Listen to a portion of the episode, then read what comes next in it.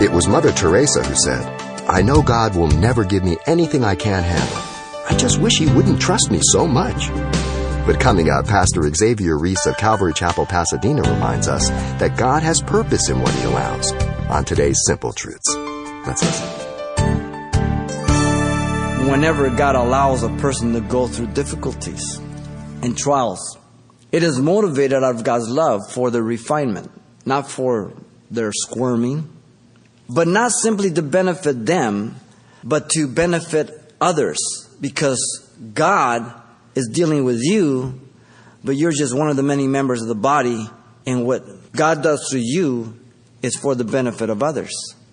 Even as Joseph was allowed to be sold by his brothers, even as Joseph was imprisoned falsely by Potiphar's wife, because God had to put him on the throne, because God had to preserve the nation of Israel and make them a nation. Joseph was not the end, Joseph was the instrument. And so God's love will allow you and I to go through difficult situations that we will not understand because He has me in mind and then those that He's going to use me to minister, to build up. Love is His very nature. Being holy, God desires to be one with sinful man and incurs the cost to do so. He laid down His life for us. And therefore we ought to lay down our life for our brethren, 1 John 3.16 says. Because He did it, we can do it. And He gave us the example. Jesus said on the cross, Father, forgive them. They don't know what they're doing. Then Stephen gets stoned. But before he dies, he sees Jesus standing up at the right hand of the Father to receive the first mark of the church. He says, Forgive them. They'll lay this charge to them. Whoa. Because see, if he hadn't had Stephen do it, then I would say, Well, Jesus is God. He says, Yeah, I know your mind. So let me use Stephen. Now, what's your excuse? God demonstrated his love towards us in that while we were yet sinners, Christ died for us, Romans 5 8. See, he didn't die when you got your stuff together. he didn't die for you then. He died when you were a rotten sinner. Before you were a rotten sinner, he is the one who can fulfill the list of Corinthians in 1 Corinthians 13, and you go through that whole list of agape love. He's the only one. He's always working on behalf of the sinner, not himself, having become sin for us in 2 Corinthians 5.21. He made him to be sin for us who knew no sin, that we might be made the righteousness of God in him. Because he loves us.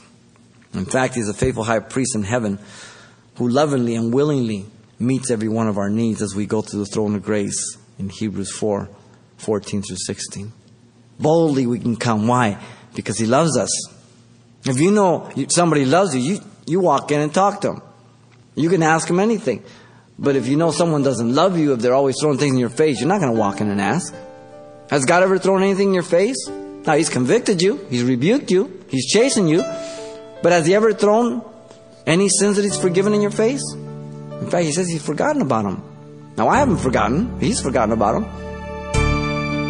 You've been listening to Simple Truths, a daily devotional with Pastor Xavier Reese of Calvary Chapel, Pasadena. Our next outreach concert will feature the music of Love Light this Sunday evening, October 22nd at 6 p.m. Love Light brings an energetic Europop style worship with lyrical depth, which lays a great foundation to share the character of God's love. Calvary Chapel Pasadena's concert series outreaches are a wonderful opportunity to invite someone who doesn't yet know the Lord. So invite an unsafe friend for Love Light in concert at Calvary Chapel, Pasadena this Sunday, October 22nd. Log on to calvarychapelpasadena.com for more information.